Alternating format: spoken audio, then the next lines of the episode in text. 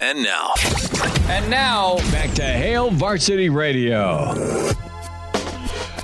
Thanks for hanging out. Friday edition, Hail Varsity, powered by Cornhead Lager, Chris Schmidt, Elijah Herbal. We say hi to Jacob Padilla with Hail Varsity and Hurrdat Sports at Jacob Padilla underscore as uh, we're talking portal moves for Nebraska visit weekend. Plenty of basketball going on. Jacob is with us. Jacob, how you been? Good holidays and all that. It's been a while. Yeah, uh, ha- has been a while. I've been uh, had a nice uh, few days off there over the holiday break, and it's been uh, pretty busy since then with just all the, the high school basketball going on. Obviously, Creighton uh, trying to uh, pay attention to Nebraska a little bit on the side as well. So yeah, busy last few weeks. Uh, good to catch up with you guys. Well, appreciate you doing so, and, and let's get your take on the portal real quick. Is Nebraska's got visitors in uh, this weekend? We'll get to hoops in two seconds, but we're talking about uh, Taulia, the talented quarterback from from Maryland, that's in the portal. And we don't know if there's any mutual interest, if there's one sided interest, if there's no interest. Uh, as we had a, a, listener in the stream say, Miami, the U, if he can get that waiver for a, uh, a third team transfer, makes a ton of sense with his family and his brother down at Miami with the, the Dolphins. All that being said, uh, would you entertain it if you're Nebraska? If there was some mutual interest with with Taulia uh, as uh, a quarterback option? Yeah, I, I, just think it's kind of a moot point at this. I, I don't think there is I, I, at this you're point. You're good with Don Raiola, and any additions they make will won't be quite as high profile as someone like Taulia Tagovailoa. I think so. Um, it's kind of fun to think about. I'm still got to figure out how to how he's going to get that extra year. Like I I know it was kind of a weird deal with uh, Alabama where brother got hurt. He went in for two plays or whatever it was.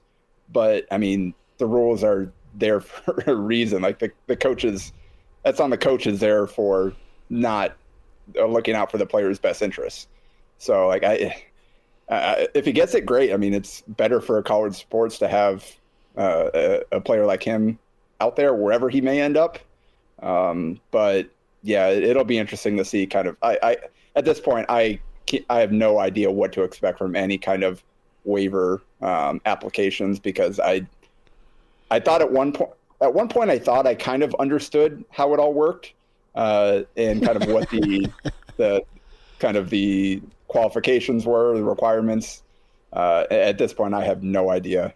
Um, so we'll, we'll, see what happens on that point. But I think I think Nebraska is going to be rolling with Dylan Raiola, and maybe you you add somebody else that can add, add some depth to the room, some some experience. But I don't think I think with the way things worked out, uh, with them landing uh, uh, Raiola and with um, uh, uh, why, why, am I forgetting his name? Uh, the Ohio State Danny Bleepin K. Yeah, yeah, yeah. Uh, with uh, oh, Ohio State quarterback. McCord. Uh, thank you, McCord. I don't just completely show the I'm I'm not in on football at this point at all. You're fine, brother. You're good. Out my head, but uh, just kind of with the way that all worked out, it kind of points towards Nebraska not adding too high profile, and they've got Raiola signed uh, signed already. So I, I, think that's the way they're going in that quarterback room. Well, Jacob, let's let's reset a talking point from yesterday and zoom out then a little bit. If if quarterback isn't a need for Nebraska, now I'm with you. I don't think Nebraska makes much sense from the Tagovailoa camp. Makes some sense from Nebraska's point of view, but not all that much. What are Nebraska's transfer portal needs in your mind based on position? Uh, the, the, the best players you can get. Um, obviously, so like like a running like you you'd like you'd like to add to the running back room. Um, I think that that'd be a priority, but it's like it it's got. I think it's you're looking for like an impact player because I think you've got guys in that room already. Like okay, you you can get by with these guys. These guys can play. They can contribute. Like I don't know that it's a super priority to add like another guy like that like I don't know how impactful that would be. Like you're guarding yourself against injuries because you got some guys in that room that you don't 100% know. Um, but I, I, mean, like I don't. I think for it to be like the number one or whatever, like it's got to be a dude that can come in here and kind of be the starter. Like that. if you can get a guy like that, I think that that's very high on the list. Um, like if you just go out and add depth to the room, then maybe that lowers on the list. I guess that, that's the tough thing about kind of like the uh, like ranking. All right, with the, the the most important versus now, it's ultimately it comes down to where can you get the best players. Um, so like if you can get a better wide receiver than you're finding luck with on, in the running back room, then obviously that that's the more impactful move. Like you, would like to add got legit uh, experienced guys at both those spots, um, just based on what you have, the youth and uh, the injury concerns at those two positions. Um, so I guess you kind of lump those guys in at that point. Maybe maybe a linebacker, just kind of uh, with what you're losing there, but getting Bullock back, I think kind of lessens that, depending on how they feel about the young guys in the room. Um, and that's part of it too. Like you, don't. There's a lot of guys that that played last year for them, um, that played in spurts, that played their four games or whatever. Where are those guys factoring in here? Are they going to be ready to be guys that they want to give more heavy snaps next year? Um, so like if like pass rusher, like you're pretty good at that. Like if you feel good about the young guys there taking a leap in year two and all the guys that you're mixing in there, probably don't need to go out and prioritize somebody like that. So it's it's kind of hard to answer from the outside looking in because a lot of it is how do the coaches feel about the guys they already have in the system and coming back next year. But I think running back and wide receiver are the two, like wherever you can get the the best talent at those spots in particular is where I'd be looking. Jacob Padilla is with us from Hail Varsity and Hurrdat Sports at Jacob Padilla underscore on Twitter. Jacob, to basketball we go and impressions for Nebraska uh, as you've kind of kept an eye on them. You've kept an eye on Creighton. As Creighton uh, had a you know an impressive second half against Georgetown, fought really hard uh, against uh, Marquette. Uh, if we go back to, to, to last weekend, so Creighton trying to get some momentum picked up. A thought on the Big Red though, and what's in front of them at Wisconsin. Yeah, it's it's a big game for Nebraska. I mean, at, at this point, uh, the the schedule is pretty, or the the record or the resume is pretty light, but they've taken bear, care of business outside of that that two game stretch um, there with with Creighton uh, and, and, Minnesota, uh, twelve and two. Um, they it's been a long time since they've had a record this good. Um, so that's very encouraging. And now you got to start uh, to kind of take the next step, take a step forward. Is, all right, you got to start punching up at the higher level teams like Indiana. It's a good win, but it was at home against a team that's struggling right now. Uh, I mean, they're only 93rd in KenPom.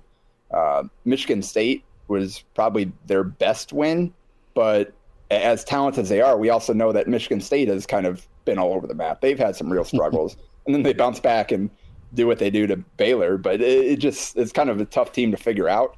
But again, that was also at home. So Wisconsin uh, on the road, if they're able to get that, um, I mean, they're KenPom's got them as a nine point uh, dog in that one. Um, like that would, I think, take the discussion uh, in, in, a different direction. Like, okay, it's a good team, it's a solid team. They, they've, for the most part, done what they've needed to do. Um, if they get a win like this, then you start like, oh, these guys might be for real. Um, so that's kind of what's uh, at stake this week. They're, not kind of you look at their their profile and they're they're solid, they're good. They're not necessarily great in any one area on either side of the ball. They're just pretty pretty good in a lot of areas. Um, so like that's like uh, uh the profile of someone that's gonna w- win a lot of games, but maybe not be uh, in that top tier there. So we'll see now. Um, can they go get a really good road win uh, to to put on the resume along with like Michigan State, Kansas State, Indiana? Those are solid, um, but I think Wisconsin at Wisconsin is a different type of game that we're looking at. Jacob, what would this team have to show you to make you think that this could be the team that finally gets Nebraska's first NCAA tournament victory? Is there anything that this team can show over the next, say, month or so that would lead you to believe, you know what, this is the team? Uh, well, go out and beat uh, a top 20 team. um, like that's, like I said, Wisconsin right now is 13th in KenPom. Um, you go out and beat a team like them uh, in their place. Like if, if, they don't get it done, like that doesn't necessarily like, oh, season's over. They, it was all uh, a sham or whatever. But um, it, it, does tell you, it w- would tell you something about, okay, they've, their ceiling is maybe a little higher than we thought. Um, they they've got a lot of different guys. Like they've uh, Rienk Mast, um, Keisei uh, Brice Williams, Juwan Gary are all within like what two points of each other, all like 12 and a half to, to 14 points a game. Um, it, it's it's a well balanced team offensively. Um, they've got to go show that. All right, um, we need a bucket. Um, defensive pressure has really picked up. Um, how, can we do that? Can we go get the tough buckets when we need them? Who is that guy that can do that? Um, is there somebody that's going to emerge as kind of the go-to option, or is it going to continue to be just kind of ride the hot hand? You never quite know who's going to have the, the, the big game um, that that way. I think so. Kind of like all right, tough buckets, and then continuing to improve defensively, continuing to um, make sure that the rotations are on point, that they're uh, they're communicating well. They're do, they're t- doing all the little things because they're they're not elite um, like personnel wise, like physically in terms of like they don't have lockdown defenders throughout their lineup. It's got to be a team uh, defensive scheme where they execute really well. So um, th- those are kind of some of the things that I'm looking at uh, there.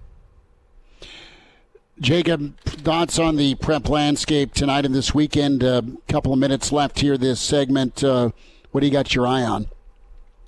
Uh, yeah, I just obviously just wrapped up with the Metro Holiday Tournament. Um, uh, the the Gretna game winner last Saturday. was special. One of the uh, yeah, one of the coolest things uh, that I've ever been in person for.